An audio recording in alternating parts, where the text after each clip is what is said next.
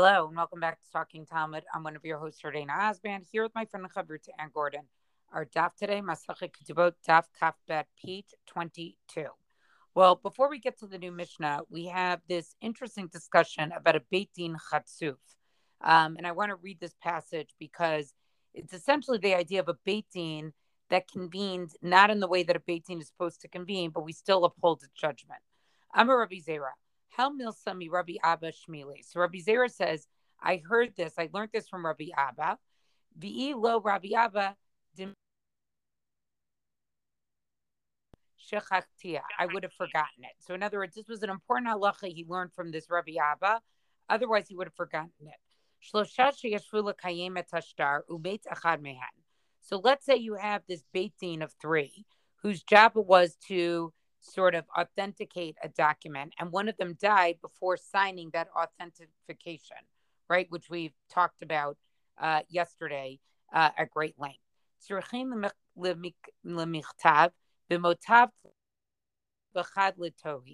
Right. So then what you have to write is we convened, we gathered together three judges, and one of the judges is no longer. In other words, you need to make it clear the reason why only two judges signed is because the third judge actually died.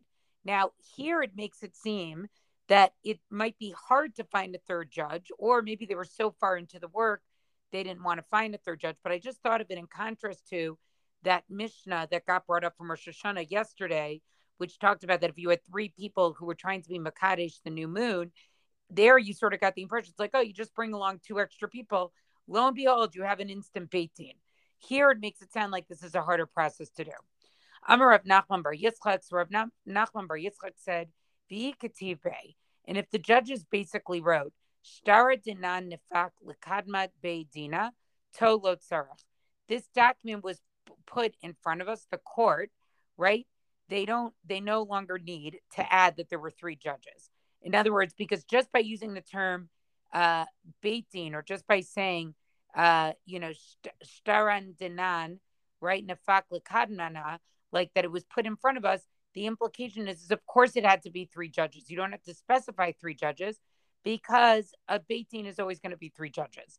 But then the Gemara goes on to say, Vidilma Beit Din Chatsufu. Maybe though it was a Beit Din Chatsuf. Now the question is sort of what is the translation of the word Chatsuf? And I always turn to you for translations. I don't know exactly how you would want to to, to translate this. I mean, I think we like to say chutzpah, right? Like chutzpah is now already an English word, so to speak. Um, I've seen the translation being impudent. I may have seen arrogant, right? Like there's something, um, it's not quite right. You know, that's the issue here. Right. It's not the way it's supposed to be. And you thought it was okay for you to do it your own way. So that's like the arrogance or impudent part of it. And so this is like what Shmuel talks about. Shmuel to Amar Shmuel. So if two get together and give out a verdict, give out a dean, right? Uh, it's a dean. It, it's it's held up. Beitin chatzuf, but it's called a beitin chatzuf. So I think this is interesting. You still can have a judgment, can have a ruling with two, but it's a beitin chatzuf.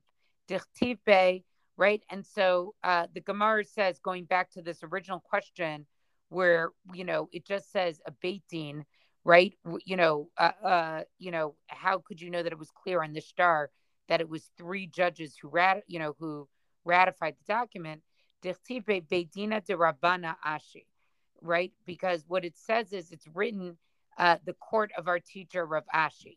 So the assumption is is that if it says that, if it says something like that, then we assume that you know they they followed regular rabbinic tradition and it was a beitin of three. The Dilma Rabbanan debate de Rav Ashi Ketishmol Sphere Lahu. Wait, but maybe this the rabbis of, of, of the court of Ravashi. They're I think they're giving it as more of like an example. Then, in other words, you had to identify who the Beit was. And so the Gemara is saying, like, wait, but maybe the particular Beit you identified actually held like Shmuel and sometimes gave out rulings only with two judges. So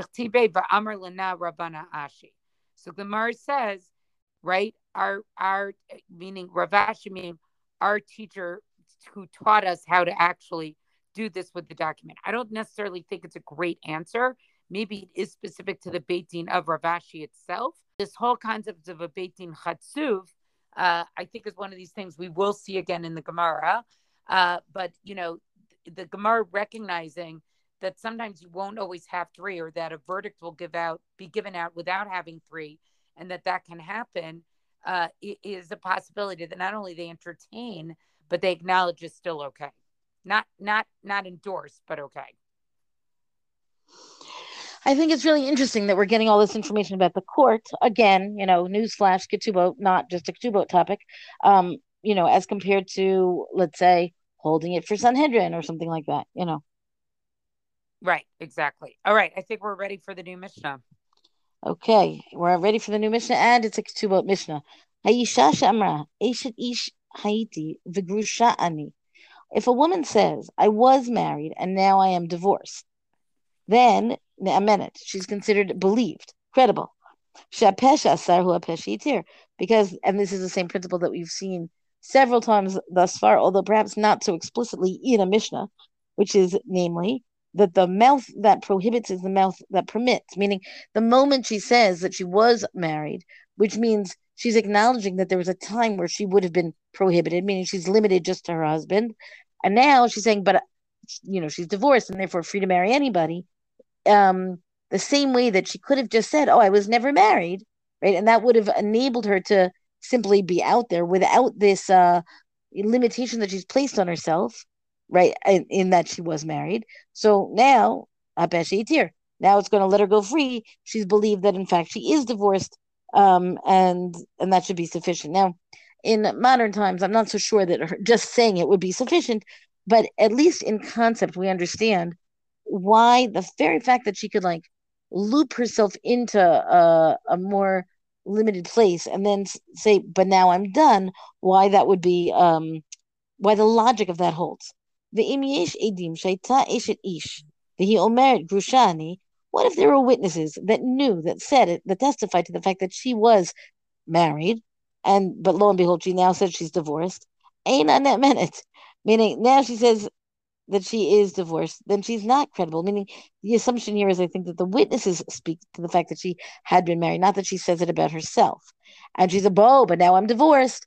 We can understand why, on the one hand, that really might be true, but on the other hand, it's kind of it, it's a little bit suspect, or it has the potential to be suspect, because if she were still married and she wanted to not be known as being married, she might well say that she's divorced, even if she's not. Amra, Nishbiti v'torah ani ne'amenet. If she says, I was taken captive, but I am pure, pure meaning she was not sullied by the rape or whatever of of um the captors, right? So then she's going to be believed because again, she acknowledges that she was taken captive. So the very fact that she acknowledges that she was taken captive, which opens up the possibility that she could have been raped and so on, now when she says, but I wasn't, we believe that she wasn't because again, the Imiesh Edim Shenish Beta. if we see that there are witnesses, in fact, that she had been taken captive, but she says after, yes, I was taken captive, but if she said, if she says in the week of those witnesses, I want to be careful here in the language, um, that she and she says no, but I I came through unscathed. A minute, she's not believed because there was no pesha asar. It was the witnesses who asar, right? That that said that she had been taken captive. Ve'im mishani said harezo lotitze. But if, in fact, she's been taken captive and she says Tahora and she's not deemed credible, but those witnesses that say that she had been taken captive only came after she got married anyway, right? I mean, she marries, right? Presumably, she's getting married under circumstances that the very fact that she was taken captive if she were, if she had been raped, would not be permitted in those circumstances because the witnesses only came afterwards. She still does not need to leave her husband. She does not need a divorce. She does, there's no annulment of this marriage, um, even if the witnesses might be believed, not to the degree that the marriage needs undoing after it's already in place. Now, Dana. you're going to take us through the bit in the Gemara that immediately follows this Mishnah, which is really about the sourcing of this of this phrase of this concept and where we find it in the Torah. Yeah, so I thought this was interesting how the Gemara frames it. Amar Rav Asi, minayin pesha sarhu apeshi turbin haTorah. How do we know that this concept, right, that the mouth that prohibits is per- permits? And that it's actually from the Torah. And so they quote your pasuk from Devarim, chapter 22, verse 16. Epitinatati la'ish hazeh li'isha. La'ish asra hazeh kitira. Right? So that if a father says that he married off his daughter by saying ish, right, without specifying who the man is, he her, the daughter, forbidden to other men because she says she's married to uh, to this man, so therefore meaning she's not allowed to other uh, to other uh, men. Says hazeh, and that's the identification of the person who she's married to. She's permitted to her husband. So that is an example of somebody who forbids and permits in the same statement. But then the Gemara wants to say lama likra. Why do I need a svarahi? This is based on logic, right? Who asra, but who's sharila? He rendered her forbidden. He also makes her permitted. Elike eats crop. Why do we need this pasuk? Right? And so derive huna amarav. Uh, so we needed to derive the following halacha that Rav said in the name of Rav. The amarav huna amarav. Rav Huna said in the name of Rav. Minayin lav sheneman la sword bito min haTorah. How do we know that a father is basically we believe him that he can make his daughter forbidden, right? Shenemar epitina tati lish right? Because he says, you know, I gave my daughter to this uh to this man, right? To this to to the man, Laish. Hazeh Lamali. So the Gemara wants to know why does he need the word Hazeh? Why does it say have to say Laish Hazeh? Mibai Leila Kadani Raviona. That's necessary because of this halacha that Raviona taught, right? The Tani Raviona that Raviona taught. Epitina tate Laish Hazeh. Hazeh below liyaban. Right? Hazeh means uh, that it, it's in the context of sort of a, a, husband who is saying something bad about his wife. So the Hazeh basically says that it applies to the husband who is slandering his wife and not to a Yavam when this could have been a case of of, of Yibam. So I, am not sure the Gemara totally justifies it well. It's interesting how they do it. They need to bring in like multiple teachings to sort of try to justify the pasuk itself and I still don't think it's completely. Uh, I, I think the first approach of the Gemara, well, the second approach where it says it's just as far it's logical, seems to make more sense. So they're trying to sort of balance in a way like we have this tradition with a pasuk, but we also understand that this could just be logical. Um, and I, I you know, it, it's an interesting path. I think the verses are actually pretty difficult if you wanted to derive this point from them. Meaning, once you have the point, I see how you line them up, right? That works. But if I didn't already have this rationale, this logic, then I don't think that the verse really lends itself to this kind of interpretation. Don't tell the Gemara that I said this, right? Meaning, this is just my my intuitive sense. Such for what it's worth, which may not be much. Okay, I want to just t- briefly touch on the Gemara that comes after that um, sugya, which is talking again about this woman who says Tana Rabbanana Isha Shamra Ishani, where she says that she was married. The and now she says I'm not married. Now, the the Gemara here brings this breita that says, right, the Mishnah said I was married, I'm now divorced. The breita says I am married, and then it says I'm not married. I'm single. A minute. So it still says, you know, that she's deemed credible. And here we have another whamdinger of a concept appearing in Ketubot and also throughout Shas. Namely, again, I'm going to read it again. Didn't she establish herself to be like a piece of prohibition? Which is not perhaps the most elegant phrasing in English anyway. But it, what it means is like when she says that she was an Eshet Ish, when she labels herself Eshet Ish, isn't she then establishing, her, establishing herself as uh, forbidden, right? A person, an entity, a body who is forbidden, meaning to all men except for her husband. So then, how can she just come along and say, "Oh, but I'm panuya, I'm I'm free, I'm available"? How can she just again let herself go free based on her own statement like that. Meaning the process of I was married and now I'm divorced, or I suppose even I was married and now I'm a widow. And I'm not saying these either of these statements about myself, right? I'm saying that this is like if that's the vocabulary that's chosen, then we can understand But the fact that this woman, meaning the breita woman, came forward and said, I am married, right? And then what she's done in that statement is render herself prohibited to almost everybody, just not the husband. And then she comes forward and says, Oh, but really I'm not. Really I'm free. Really I'm available.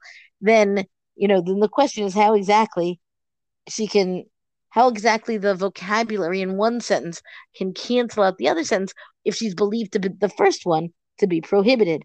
Amarava barav huna na amatla lidvarea. So, and here we have another concept that's important in halacha, right? Rav, Rav Huna says it's like she provided an amatla for the original statement. What's the original statement? That she was married, right? Amatla is here like the rationale. We came across the phrasing of amatla I want to say an Eruvin, but I'm not reliable on these things. Meaning some good long time ago. Dana, do you remember where? I do not remember. And if you don't remember, anyway, the point is, the point is though that the the idea of having an amatla, meaning like if she says I'm free, I'm available, and here's why, right? I'm available because really I'm a widow. I'm available because he, he, the guy died before they ever consummated the wedding. Right? Like, there's all kinds of ways that she could legitimately be pnuya at this point, right?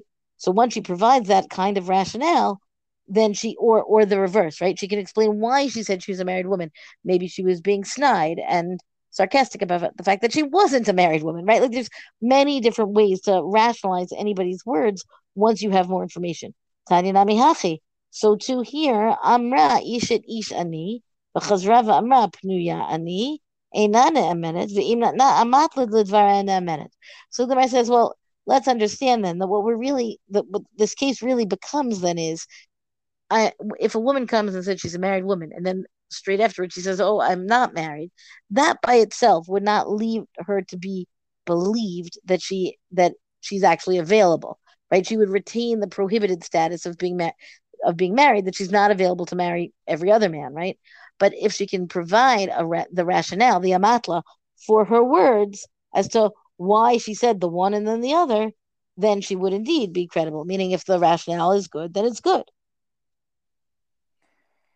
Yeah, I mean, look, this this takes me back to Yevamos, the stuff. but I I think the whole idea is, you know, this idea of having a rationale, and I love the story that's on this top about, you know, this beautiful woman who basically says like, this was the only way she could fend people up, and the Chachamim accept it. So I think it's the idea of the rationale is understanding that like people are human and they may have ways to present to present information that may end up not being true for a variety of reasons. Now makes sense. We will accept it. We won't call them a liar. We'll understand it. It's it's a very empathic approach. Yeah, I mean, I feel like most women I know have at one point or another presented themselves as, oh yeah, I've got a boyfriend, or oh yeah, I'm married, or whatever, to to protect themselves from unwanted attentions, right? Like right. that's, that's reasonable. We all basically. know that's reasonable, even Chazal. Right. Well, that's our top discussion for the day. Rank us, review us on all major podcasts. Thank you to Rabbanit Michelle Farber for hosting us on the Hadran website. Let us know what you thought about the stuff on our Talking Talmud Facebook page. And until tomorrow, go and learn.